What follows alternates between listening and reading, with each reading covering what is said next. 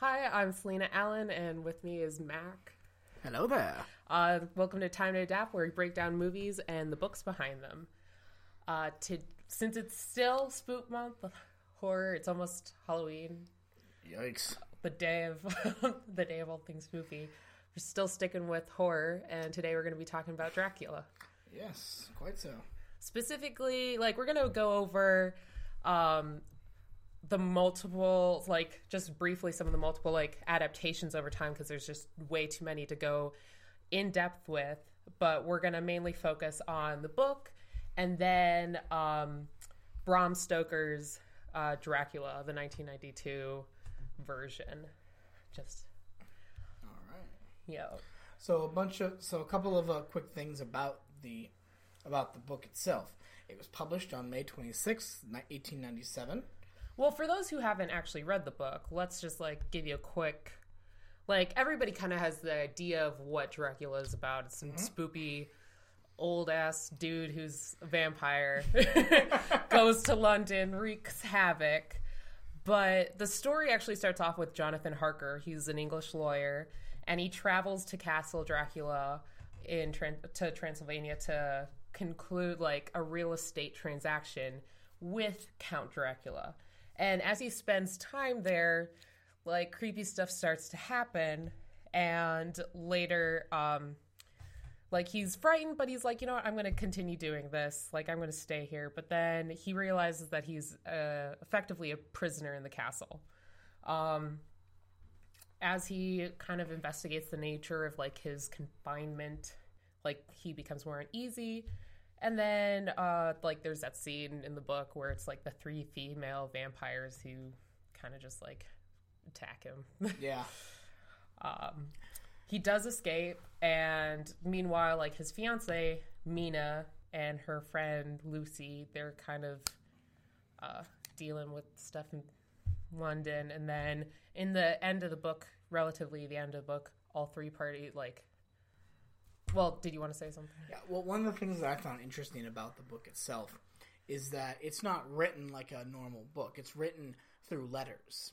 Yes. It's written through diary entries. So, like the, the first parts of Jonathan Harker, it's him like detailing his trip from London to through Budapest into Transylvania to the castle, and then him constantly like writing more letters discussing things going on at the castle, his slowly his slow suspicions over what's been going on and the real reason he's there, um, and then the stuff with Mina it's from her perspective, and there's also perspective of Lucy as well as Dr. Van Helsing and who Um, appears later on when uh, Lucy, like Dracula, he heads to London and there's a shipwreck, and then it finds that the crew have all perished, and then Dracula starts to kind of try and uh, win Lucy over, and finally does, and then uh, she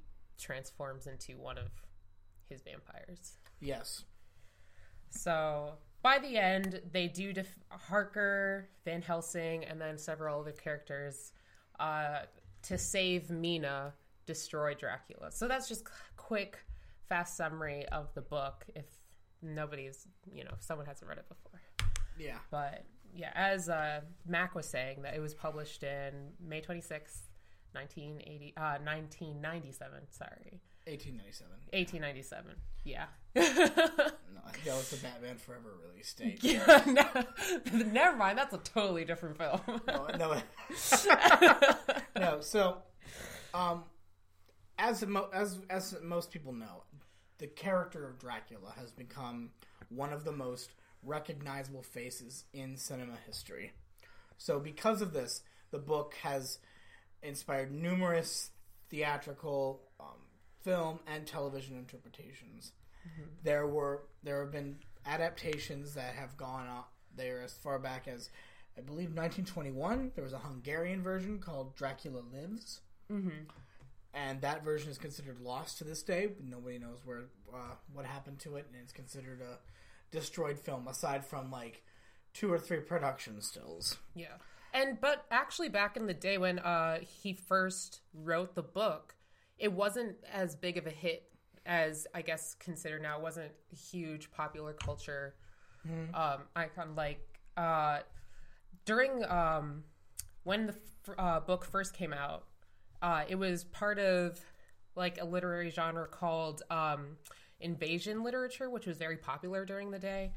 And so a lot of Victorian audiences were used to this kind of adventure story. It was a uh, it was a hit, but it wasn't as popular as we consider the character Dracula now. It only became popular when the film um, adaptations first came out. Um, he did base a lot of the book off of Eastern European folklore. And as a lot of people already know, the character Dracula was based off of, or loosely based off of Vlad the Impaler. Some historians do disagree with that because they're like, there's no evidence of it. But And to those of you who are not aware, Vlad the Impaler was a vicious, vicious human being. He, um, during, um, I can't remember exactly which crusades it was, but during the four, was 1400s, 1500s? 14. 1400s. yeah. For, no, it was around uh, between 1432 and 1462. Um, Drac, uh, Vlad, Vlad the Impaler would um, put his enemies on poles and stick them upwards, and there were there are wood cuttings that depict him eating his dinner amongst all of these dead people, and some of them still alive, trying to push themselves down to get off. Delightful. very delightful. because of that, there's the, his original castle, which still stands to this day, is considered haunted, and is considered one of like a place that nobody wants to go. It was. It wasn't until a couple of years ago, actually, when the um, site Airbnb started up. this is this is this is a true story. Airbnb set up a um, like a, a a contest, and the winner would get to go to this castle and spend a night in a coffin in Dracula's castle. That does not sound comfortable at all. No. But what is funny is when the actor Idris Elba did an AMA on Reddit. They shot part of a, the th- second Ghost Rider film, which I know mm-hmm. all of you have seen, in Transylvania, in parts of Romania. And one night, Nick Cage decided to leave the set and go and like jump the fence, go into Dracula's castle, and just sleep on the floor. And As this is Nick from what Cage Idris Elba says. He's like, yeah, I just went and uh, slept in Dracula's castle that night, you know. so that's just so, so, some fun facts about the castle. it's been, it's been, it's the one true God has lived in it. So you know. But on, on top of that, um, yes, the book itself did not sell very well. So almost immediately, Stoker, who owned, I believe he owned a play, uh, like, like a play, he owned a playhouse in. Uh, no, he worked at a playhouse. he worked at a playhouse in in England, or was it Ireland? Yeah, it was England. England, and was like trying really hard to get um, the book turned into a sort of a play. Yeah, he wrote the he wrote a play, uh, a theatrical like adaptation of it, but uh, he wasn't able to put it on stage. Really. So, but yeah, he uh, he did continue to write until his death in 1912. He produced several other adventure novels, but of course, the one book that he's known for is Dracula. Lair of the White Worm though is an interesting book if you ever find it. It's it's weird, but it's good. Yeah. So, what were your thoughts when like reading? Because you'd read it before, before uh, we decided to Yes, so rereading it. How was that? well, it's very different because I got my start with this book and with a series called Great Illustrated Classics. So they Dude, would I know. yep. So um, what they would do is I can't remember the company, but they would take books that were in the public domain and they would basically cut them down, abridge them, abridge them like crazy, and make them more like not child friendly, but like more friendly for one to for, for like young adults to read. So Young adults. basically almost child friendly. yeah, pretty much, pretty much. And so I had read that version of Dracula when I was around 11 years old, and I enjoyed it a lot. Um, but I didn't remember a lot of it except for the end because there's this bit where uh, Dracula goes invisible, and it's really a creepy little moment. And I remember that, and I remember the the illustration of him looking like that. So it's always been with me, and there's that. There's um, I've, I've, I've I hold the old Dracula films very close to my heart. Um, I love I, whenever there's a new interpretation of him. I'm always ex- excited and fascinated to see what happens, how they how they take it on. And there are some cases where it's fantastic, you know, with like Bela Lugosi, Christopher Lee, um, in some cases Gary Oldman, and then there's some there's some pretty awful ones like Gerard Butler and uh, Luke, um, Luke Evans and Richard Roxburgh in Van Helsing, where he basically plays this like ballerina Dracula. It's hilarious. so anyway, um, so going back to like The book. the book, yes. Um, I've no- I noticed. So when Harker gets to the castle, there's a lot of stuff where, um, he's like the way he talks with Dracula, and Dracula keeps him there, and it, his plot is just to you know feed on him until he until he's like too weak to leave, and then just like let him die and give him to his brides, basically. Yeah. Um, and there's a lot of I noticed. I don't know if this was what Stoker was planning, but I saw a lot of homoerotic undertones in that, with just the whole like, "Oh, Jonathan, why don't you stay here? Let me." And like, there's a bit where, um, like Jonathan's laying down and he's sleeping, and then he can see like Dracula looming over him and starting Yep. to feed on his neck, and he just sit- he just he just lays there and Well, he lets can't it move. He can't move. Yeah. He can't move because it is like a weird lucid dream almost. Yeah. Uh, part of like how they wrote it, it felt kind of like a lucid dream, and he's just writing like, yeah, and I couldn't move.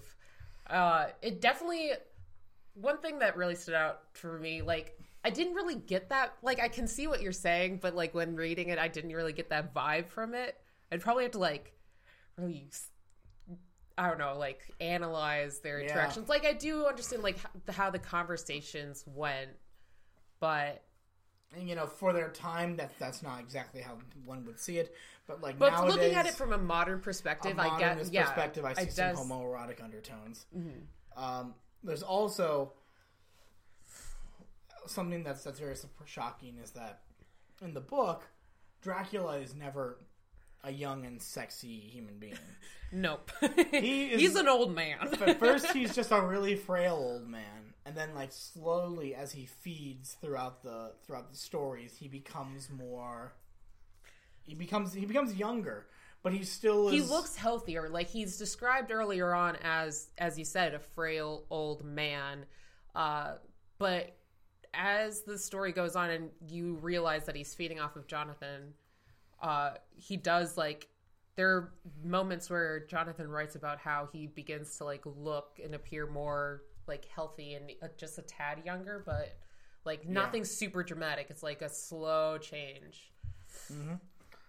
So there's that, and then there's another really some surprising thing is that there's a lot of again, this was written in the Victorian era, so all these ideas are ideas that were very much present, or at least were thought of a lot of thought of a lot of. That's a bad word. Yeah, no, it was it was in the forefront of everyone's minds Yeah. at the time. um, regarding female sexuality Mm-hmm. because when so in the book uh, Dracula feeds on young Lucy and as he feeds on her um, she slowly begins to die and as she starts to die Van Helsing and um, Quincey and uh, who was the, uh, the, Others, san- uh, the sanitarium? Seward Seward, Seward, Seward. Seward, Seward. Seward. Yeah, Seward um, like drain their like transfuse their blood to her to keep her alive and keep her more alive. And then in the like at night Dracula just comes back drains the blood and then she's back to the way she is and they keep doing this over and over again. And there are a lot of parallels to like the like the Victorian male idea of like giving everything you have to your wife and your wife just sucking it all away which well, also it the the I like from a uh, Victorian perspective, a woman's uh, like sexual behavior it was dictated by society's rigid expectations. So a Victorian woman had like two options. She was either thought of as like a virgin, a model of purity and innocence, or she was a wife and a mother. If she wasn't like if she wasn't any of these, she was considered a whore and thus like not a con- like nothing of consequence to society. So in the book as um they kind of play with that because Mina and Lucy at the beginning are very pure and innocent. Like when Jonathan writes to Mina, he's always like frames like his uh thoughts and of of her as just like this pure human being, just like this pure woman who's like uh, the best of the best, basically. He's just like, Yeah. you're cool beans, I'm about it. But I also in just like a very Victorian, puritanical way, which is like annoying. But Absolutely. um, as the story goes on, as Lucy's being drained, she begins to change uh, her personality and how she acts begins to change. She's no longer considered very pure or innocent. And then when she becomes like a vampire, she's very much like what the Victorians would consider like wanton and very in tune with like her sexuality, which she uses to like lure victims. So Yes. that would that is considered like And it's if- very frowned upon in Victorian society. It's like yeah. There's you that- being in tune with your sexuality. How no. dare you? How No. dare you? No. What is a penis? Like What is a penis?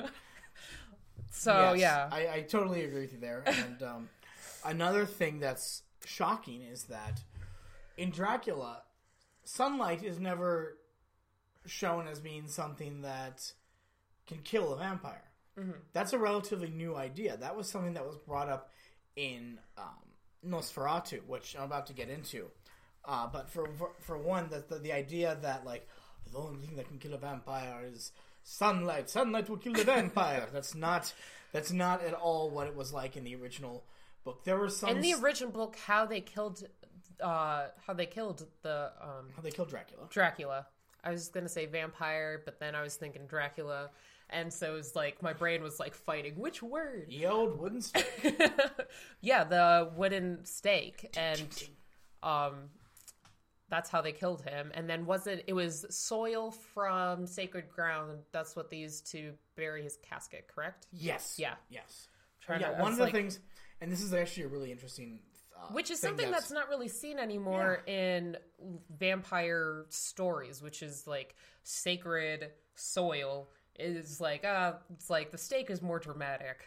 Like There's that, there's that, and there's the fact that like a couple of the adaptations have dealt with it, but it's still relatively not known that well. Is that like a vampire technically cannot leave the land that he is from, but the way that these vampires find a loophole is that they bring boxes upon boxes of their own earth with them, yeah. And then that's the loophole. So that's why in a bunch of different versions, including Nosferatu and the Bram Stoker version, he comes to he comes back when he when he comes to London. He's like in a casket that's filled with his soil. yeah And as long as he has this place that is legally his place and he has the soil with him, he can wander and do his thing, and that's the fun. So that Yeah. that was a fa- fascinating small part.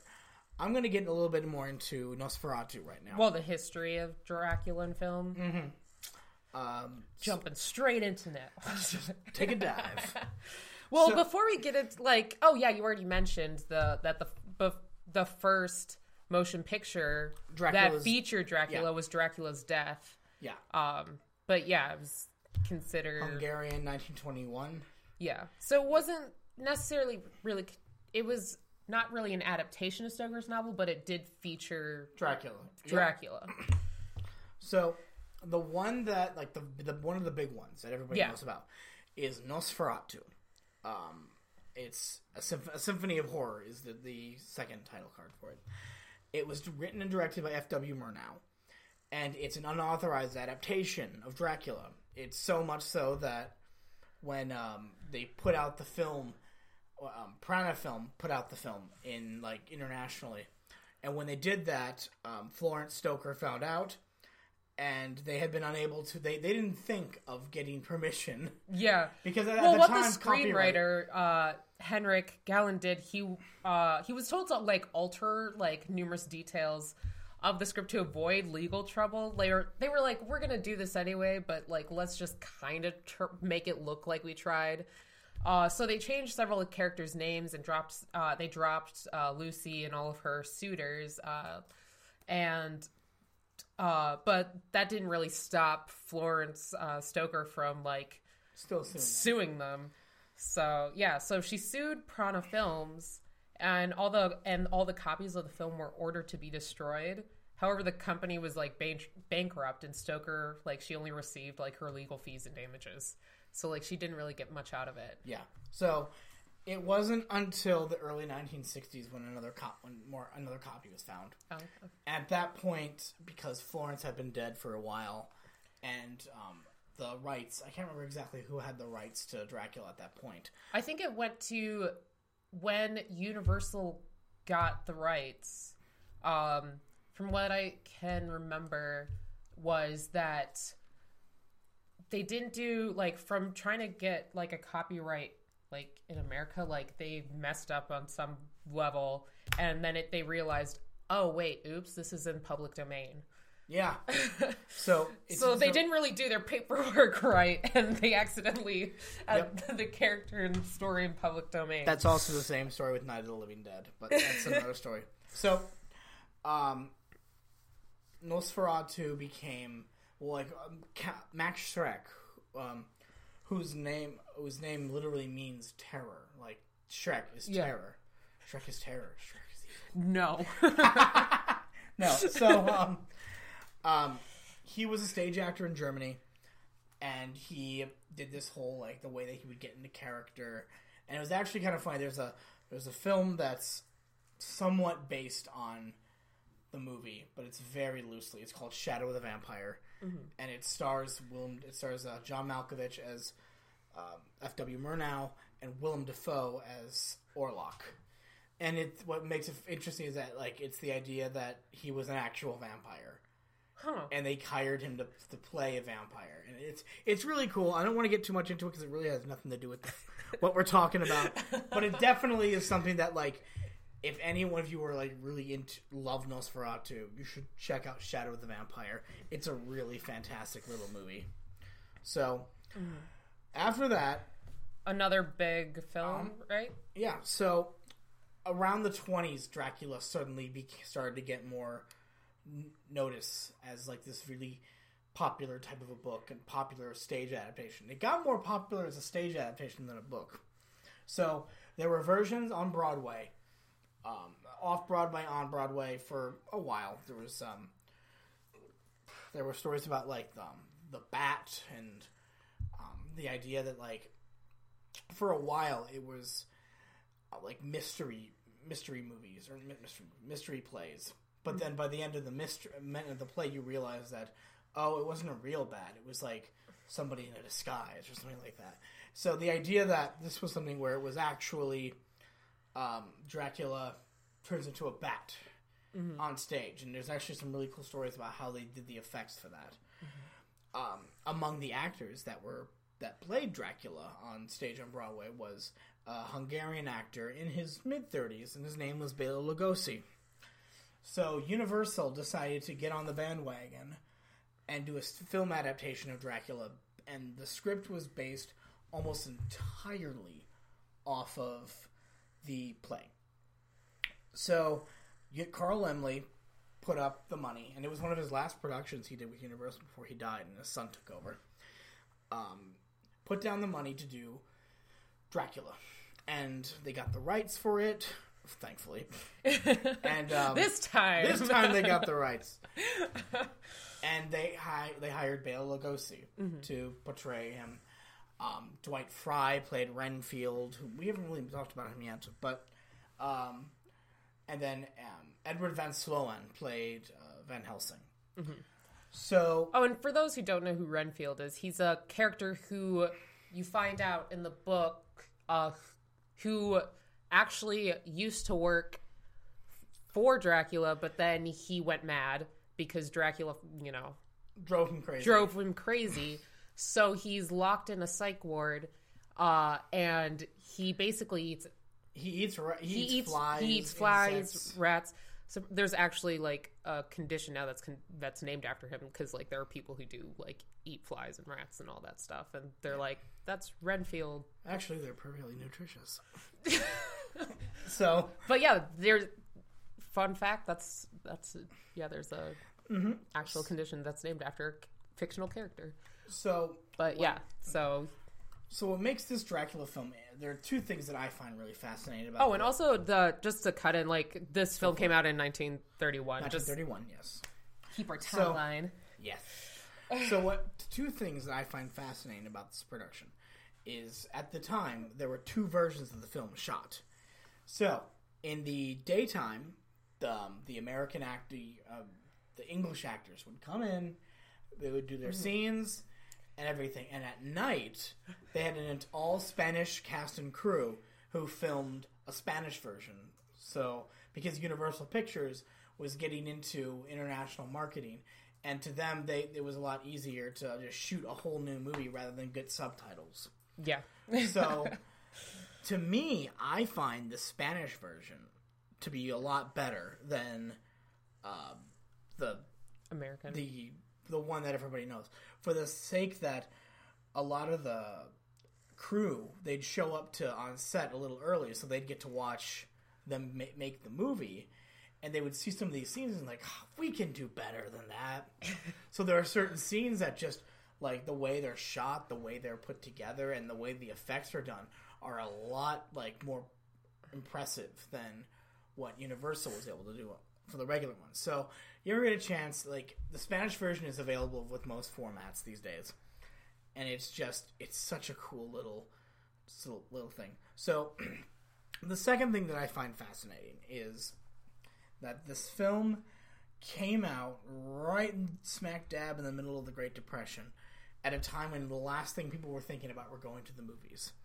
Yet it still became it was part one of the came out during the one year where Hollywood started to make a profit in the 30s rather than uh, lose money because I mean it was hard to market it was hard to market and sell films in a time when people couldn't do it. yeah. So Dracula was part of that. People would go out because they were excited. They wanted to see this crazy movie. And the actor Bela Lugosi, it was his big break. However, he also it also kind of doomed him.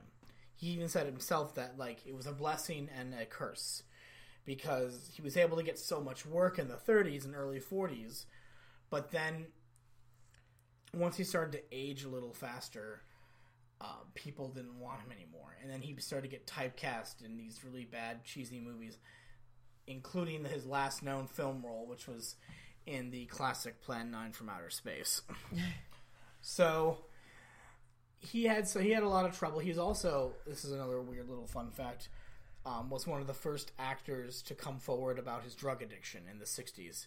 Huh. Um, he had a severe morphine addiction. So if you ever watch the movie Ed Wood, they get really into it and the fact of how, how it was damaging him. So that's a little. Uh, You fun- learn something new every day. Absolutely. so I'm gonna speak very um, shortly about the next two because we want to get into Bram Stoker's Yeah. Dracula. So That's the one we're gonna like We're gonna- really we're gonna dive, dive into. into. so um. So the in- next one is Horror Dracula, which was another like keep in mind that during this time period there were a lot of like smaller horror films that were coming out that had the character of Dracula and there was also so um like there was a lot of horror films that were coming out during like the 30s and 40s but um the ones that we're talking about now are kind of like the main pictures that had the main popular ones of the character Dracula and that were to an extent similar to the book. So the Horror of Dracula, which came out in 1957, it was a British by a British film company, Hammer Film Productions. And uh, to follow the success of their previous film, The Curse of Frankenstein, uh, no, sorry, yeah, followed. Yeah, so they um, released in the U.S. the horror of uh, Dracula, which was directed by Terence Fisher, and it featured Christopher Lee as Dracula and Peter Cushing as Van Helsing. So it was an international hit for Hammer Film. It was huge. And yeah, and then it fixed Lee as like the image of a fanged vampire in popular culture. Like Yeah. that was a that was a role that really helped. It helped him. It also Lee was lucky in that he came like when he in his old when he got older, he started to get more work because of people who respected him for what he had done. Definitely in w- movies like Tim Burton and uh, John Landis, even where um, they would they would have him in the they would put him in their his movies as well as some some like like Peter Jackson even um, giving him really big parts in some of his, some of these other some of these older movies. So in a way, Christopher Lee has had a really great um, a great a great like 50 or 60 years in acting in that he's found something he found a, he, he he found a he found a niche and he found a way to get to use that niche and continue to be that cult like actor Yeah. so that was um, one of Hammer's biggest um, successes, and it was and it was that movie that gave them the ability to be successful over the next few years as they put out more and more, but far more bloody uh, horror films till the mid 1970s. So the next one is a direct remake of the 1922 silent film called Nosferatu Phantom der Nacht um, which was directed by Werner Herzog, and it's a, as I said, direct remake of the silent film, and it stars the famous German actor Klaus Kinski as Dracula, Isabelle Adjana, Adjani as um, Lucy Harker, and Bruno Ganz as Jonathan Harker. So in this one, again, a kind of a fascinating piece. There were two versions of the film shot at the same time. There was the there was a, a version in English and a version in German and both of them are just as creepy, just as good, and they're shot by shot. So no matter how you're feeling any day, you could just put on which, whichever version you want to watch. So this one has um, there's a lot more mysticism kind of involved. Um, there's a really cool bit where like it, the movie opens up with um, these like film of mummies, like old mummies from like they were found in like I believe it was Eastern Europe, Euro- European mummies. I can't exactly remember, but they really it was really kind of like fascinating how Herzog took it on and made it a real art house film. It's it's a real art house horror film, and it's a good little uh, it's a good one to watch around Halloween. It's not it's not the world's perfect horror film, but just the way like how much work went into it, the costumes, the production design, all of it, spicy meatball. Spicy meatball. Yeah, sure. so, with that, let's get into let, let's really finally dive in. to Bram Stoker's. Bram Stoker's Dracula from 1992, directed by Francis Ford Coppola. And it's yeah, it's truly a gothic horror film. Like uh first off, can we just dive into that art direction? Oh my! It is. those costumes are insane. Like um one thing when I first watched the film cuz I watched it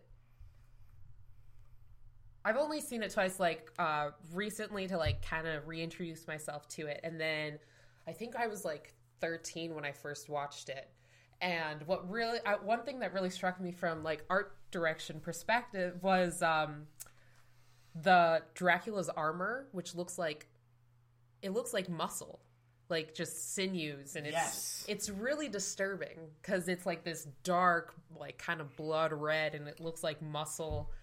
And then also, like I, I just have to get into when talking about things that really stand out about like when it, when it comes to art in this film is Dracula's hair when he's older and you when you first meet him the white butt cheeks. the, it, it honestly does.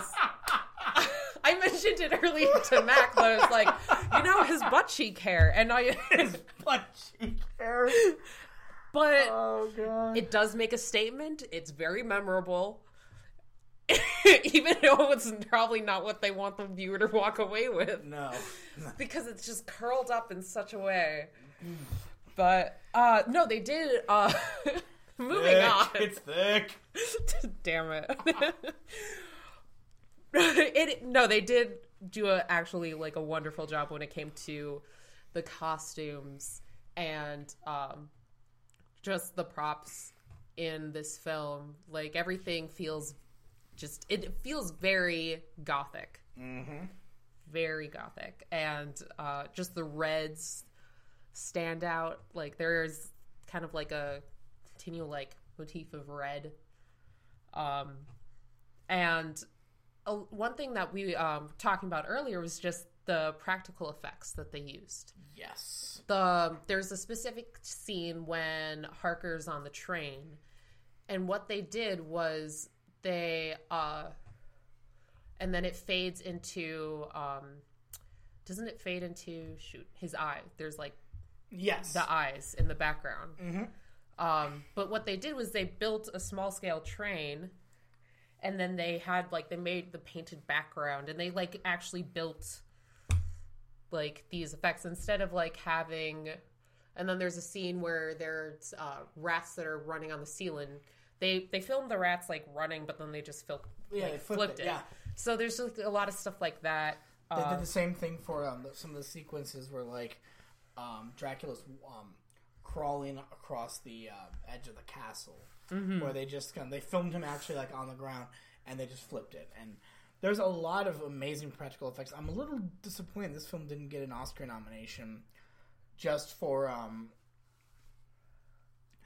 just for the um, the, the special effects because yeah they weren't like really beautiful visual computer effects but they showed how great these little these um, practicals were. And it's exactly what Coppola wanted. He wanted to make them look like the old school effects from the 40s and 50s and show that they can still hold up very well. And they do. Um, most of the film the effects have aged very well. There's a few computer effects that haven't aged the best but but they're very like they're very minimal. Yeah, the the pure effects like they're very minimal compared to the actual like effects. So, um oh, uh going back to the the shot, like I wanted to kind of actually go deeply into this. So, the train part um so when he's sitting when Jonathan Harker's sitting on the train onto like he's looking at a map but it looks like it's superimposed on his face. But this was actually a live effect where they projected the image onto Keanu Reeves' face on set. So, like, one, that just seems very extra, but also it just looks fantastic too because it does hold up. And then about the Dracula's eyes, so they Dracula's eyes look like they uh, mysteriously appear in the sky, um, and they watch like Harker as he travels. So they did this by combining three separate shots. So they first had a shot of Gary Oldman's Oldman's eyes. Uh, that was done with him wearing special like makeup, so that his eyes would only be visible when the image was projected onto the sky background. Then the next shot was the projection of the eyes onto the background of the Carpathian mountain mountain set. Uh, and then they have the shot taken of uh, Reeves sitting in the train with the combined background eye shot, rear projected through the window. yes So, and that, yeah, it's just like a lot of small, like, details like that that help, I guess, uh, one, help the film, like, age well, too, because there's a lot of films where sometimes the practical effects do take you out of it because they don't, uh, not the practical effects, the CGI does take you out of it because it doesn't hold up as what we consider now is good. Um, uh, as I said before, though, the movie won three Academy Awards for Best Costume Design for Eiko Ishi- Ishioka. I'm, I'm gonna. I'm terrible at pronouncing these. I'm so. I'm so sorry if you're listening to this. Probably isn't, but Uh, best sound like- editing for Tom C. McCarthy, and best makeup for Greg Can- Cannom, Michelle Burke, and Matthew Mungle. Um, just, I love the makeup. Um, I think it's like incredible, especially like how they how they made Gary Oldman look so old. And he then- doesn't like you don't really notice that it's Gary Oldman, which I think is a good thing for noticeable actors that even if they're not covered in makeup, that it's good to you know they're doing a good job when you forget that they are who they are, you know? Yes. Absolutely. And even when he's not car- covered in like copious amounts of makeup, it doesn't look like it, but obviously he spent a lot of time in that makeup chair. Um, you still like believe him to be Dracula. I do have to say though, his hair in this whole film is ridiculous. it is. it is just It goes. so it goes from white ass cheeks to um, to long, luscious locks, long- like it's just pan- like romance of novel shit. straight out of like a Pantene commercial, just like yeah. like honestly. yes. Oh. And I guess, but I, it does work though in in the grand scheme of things. Like in a way, this movie is a big style over substance. And Mm. among the main things of what kind of ruins the substance of the film is that um, they make him younger, they make him sexy, and they Well, they- throw in the love story. So in in the Francis Ford Coppola version, um, they make it so Dracula f- and uh, Mina fall in love with each other. And there's like there are some things that, that it actually kind of works because like in the book, Van Helsing and his people, um, Van Helsing and um, Harker and the others, they open the doors to find Mina sucking the blood out of Dracula from his chest. And there's this whole scene where um, they come in and like it at the, before that it's um, Gary Oldman and, and Mina sort of like having this this moment where they're so where they're together because earlier on in the film they meet and they become they become close and um is there, so like I said there's a lot of stuff where they actually pretty night pretty in a really good way snuck in like stuff that was directly out of the book and make it made it work with this with the whole change of the romance. yeah, I like also Coppola like he did when approaching the film like uh, I read that he kind of wanted several scenes of it to be kind of like a almost like a erotic dream. And there are aspects of it that do feel like way when um in the castle there's the when Harker first meets the three vampire brides wives. Like just like how they're shot it's very it is kind of erotic and then there's the bit where uh I think it's Lucy. Isn't she yeah she's having sex with the werewolf.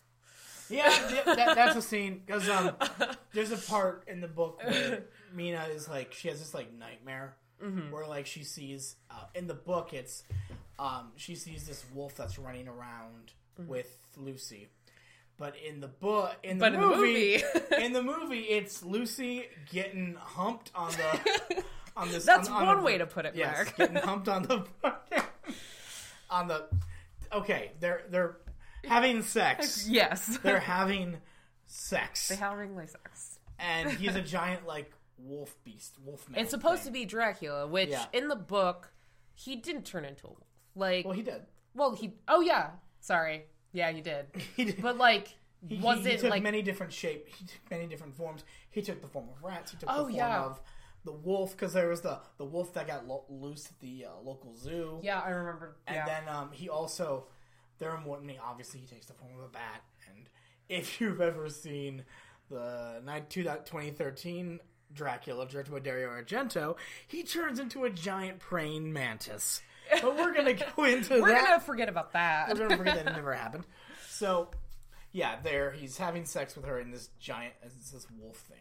and and there's just like other scenes where they really play up sexuality Yes. um when Lucy gets bit and like as she's reacting to being bitten by Dracula, she she uh this is the, I, this always takes me out of the film a bit is when she's all she's doing is like these orgasmic moaning as she's rolling around on the bed and they're trying to give her a blood transfusion. I'm just like uh, um mm, mm, no, this does not fit. it's does not um but going to the performances um Gary Oldman as Dracula is, is it's slightly sympathetic portrayal of him. Definitely, Like you do they they try to like build up his story as to um where you do feel kind of sympathetic for him because he's like he lost everything. He became a vampire like not by choice. he became a vampire as a sort of revenge As- because well, yeah. his wife because his his wife ended up um, killing herself when she got false news of his death, and he was really pissed off because they to him it was like, "How dare I just fought for this church, and this is how God repays me by killing my Yeah. my beloved." And then he's like, "I, I renounce God," and um, a scene I don't know how it works exactly. He he takes his sword, he stabs across, and it just starts bleeding, and he just drinks the blood from there, and that's Yeah. how he becomes a vampire. Doesn't really explain how that how, how that works, but you know, but it looked interesting. it looked cool. It looked freaking cool. Yeah, that's when I saw that. when I saw that soon, I was nine years old. I'm like, oh my god, that's terrifying. But now I'm like, eh. like, So G- Gary Oldman's fantastic. Winona Ryder is surprisingly very good. This was during the point when um, a lot of act, a lot of like critics and executives were not sure how well she would fare outside of the '80s yeah, um, as because you know she had just done she had done Heather's a few years like a year or two earlier. Um, she had just dropped out of The Godfather Part Three because originally she was going to play the role that uh, Coppola's daughter Sofia took, but she backed out the last minute and. Um, she was afraid that Coppola was angry at her for it, but in fact he was not. He totally understood what, what, what happened. So she met with him for like dinner at one point, and it was at this dinner that he that she gave him this copy of this Dracula script, which would um, I believe James Hart, um, the the writer, um, um, Hart got uh, writer got the script from Hart. And she was like, um, "I'm sorry I couldn't be in this movie, but I really would like you to look at the script." And Coppola really, really liked um, all the sensual elements, and as he said it before, he wanted portions of the picture to resemble an erotic dream, and a lot of the film feels like parts of an erotic dream. Um, a really trippy one. a very like- trippy one. Um, but it's it's still the one. So so there's that. There's um, Anthony Hopkins as Van Helsing, fantastic. Oh yeah, Even the bit parts. Tom Waits plays Renfield, and it's awesome. It's Renfield. Like watching the film, like he is a very unsettling character. oh yes, just and how he plays Renfield and how he's just like hunched over. all the and, preparations have been made, Master. oh, it's just It's, creepy. it's fantastic. Um, there's also like great shivers down my spine. There's great bit parts by Cary Elwes as Quincey. I believe that was, he was Quincey. Yeah, he was Quincey. Um, and Richard E. Grant played oh god the sanitarium guy. Why can't I think of his name? Seward. Seward. Yes, Seward. Such a Um, weird. name. It's like I want to say Stewart, but it's not. Stewart. It's not. Seward. Um, but yes, the fa- all of it's fantastic except for one actor. And as much as I love this actor, he was really not. he wasn't the best. He fit. was, and that is Keanu Reeves. Keanu, I love you, dude. I love you, but this was not a good role for you. It just it felt very bizarre. It was bizarre, And- also for the time. Also for the yeah, and just I don't know, just Keanu Reeves. It just this it was- didn't like compared to the rest of the cast. He just felt very like Excellent. no, excellent. he um, this was his first big role outside of Bill and Ted's Excellent Adventure, and maybe Bogus Journey. I can't remember. I think- But but Yeah. everybody knew him from Bill and Ted, and so the idea when they found out that he was cast in this movie, they were like, "Huh." And like his accent's not very good. And Yeah. I know he gets a lot of shit because apparently he doesn't do a lot of work on his accent in his movies. But you know, Kevin Costner does the same thing. But that's we're gonna that's another story for another Not to day. throw shade, Not but to throw Kevin shade. Costner, step up your game. I love you, Kevin Costner. so But Um, it's no, not- yeah, his accent does like throw you off. He's it's kind of hard to get into his character because he plays he kind of is very monotone throughout the whole thing. Um and honestly, like he's sometimes his performance can be just a tiny bit forgettable, absolutely, but like he was trying. he was trying. I give him I give him kudos for that. Another interesting part is that um, well, we're bringing back a lot of the erotic stuff. So like in the book, um, Harker is like attacked by his by Dracula's brides. In this one, he's not really really attacked. More of Yeah. he's like He's basically being seduced. seduced to death. Yeah. And um, They're like, look at our lovely parts. look at our look at my boobies. Look at my ass. Look at my parts. Look at my parts. Let me drink your blood. And it's very much like that. Like, aren't they're floating? Like, it's a scene where like, like they're floating from like Yeah, from they're off- floating out of the beds and stuff. Yeah, Yeah, and it's it's really it- cool. it's very visually like interesting to watch. There is Uh, one really creepy scene though, and that's the scene um, relatively um, right after that, where Dracula is, is with the with the brides, Uh-huh. and they ask him like, "Are we to have nothing tonight?" And he brings out the baby, Oh and you yeah, hear you overhear the baby screaming in pain as they drink its blood, and it's like, "Oh!" and that's like an exact thing that was in the book. So yeah, I was happy to see that. yeah. The one thing uh, about this film is it's it's not a perfect adaptation, but it does work as an adaptation. Like it, Yeah. like someone who uh, who approached like approaches like book to film adaptations from like the book is the best. I will like hate the film if it's not directly like the book.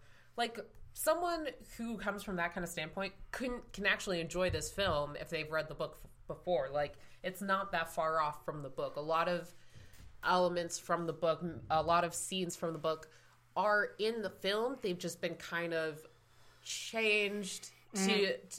To give off a different tone or a different like or mainly it's been changed because of style. Yeah, Like there's a certain you can tell with this film that he had a certain style and vision in mind and he changed the book to fit that style. yeah, So and it works. it does work. Like uh as you said um cuz we were talking about this earlier like uh Max said uh, it's not a perfect adaptation, but what it lacks in stops substance, it makes up for in style. Yes. and I can't agree more. Like, uh, if like for certain things in the uh, in the book, whereas like, uh, well, it's not really right, but like it works. It's because it the film is so like visually interesting and like they do a lot of fun stuff with shadows where the shadows don't like Yes. obey physics. Like shadows lengthen and like stretch and they they kind of just do their own thing which is really which adds to like this creepy gothic like vibe. Absolutely, absolutely, and um, I love how I mean, like in the end, it follows it pretty closely until like the very end, where yeah you know they, they end up back in Romania. They're chasing Dracula, so they can't get him back to the castle because then he'll have be at full power. Um, and you know, Quincey is killed in the in the fight, and um, they manage to kill Dracula by staking him through the heart. However, which um, I think it works a little bit better in this movie, is that how they kind of bring the the, the the romance between the two of them full circle. So the reason that Dracula likes Mina in this movie is because she he reminds her of his first wife, Elisabetta. Um, and when he ends up back in his old church, I think it's the church of the castle, whatever. yeah Um, he suddenly becomes young again, as him old as as as his, as he used to be. He's like, "Give me peace," and like the like this moment of true clarity, and like as as uh, Mina says, like there in the eyes of God for God to watch, and um, finishes he finishes her off, she finishes him off, and then finishes the job by decapitating him, and just the way that it the way that it's shot, I mean, it's beautifully shot, and the end there's the whole there's like the the mural on the on the top of the wall of him with his with his dead wife, just beautiful, and. it does do like this film does do a good job of like the changes that they do make from the book they do wrap them up neatly. Whereas like sometimes with adaptations they make changes but then they don't wrap them up. Golden compass. Like yes, i have a lot of things to say about that but yeah. Quite so, quite so. Oh. So I guess we've said pretty much Well, everything we yeah, can it's- about it. again it's not the it's not a perfect adaptation uh it well, I, I don't think there can ever be a true perfect adaptation because there are a lot of things in books that don't translate well to screen. But, um, like, besides that, like, this film does do a good job of keeping the feeling a bit. Like, they do emphasize things more because they're going for a certain style and look. Um, but it is since it is so stylized, it is it is very enjoyable to watch. Uh huh. It's just you cannot deny how beautiful it is to look at. Yeah, and you can enjoy it through multiple watchings too. Yes, absolutely. So tell me, Selena, do we have a do we have a book for next week? For the next two weeks? Book slash film, yes. Uh, we will be talking about Tintin, Oh, which is a favorite of mine. I will. I am. I apologize beforehand because I will be fangirling like nobody's business. This is as you can shit. tell, Dracula was my shit for This, this, one. Tintin This is, is my her- shit. Y'all have no idea how much she talks about Tintin, and I cannot wait to get into it. So, with that being said, Uh, see you next time. And this has been Time to Adapt.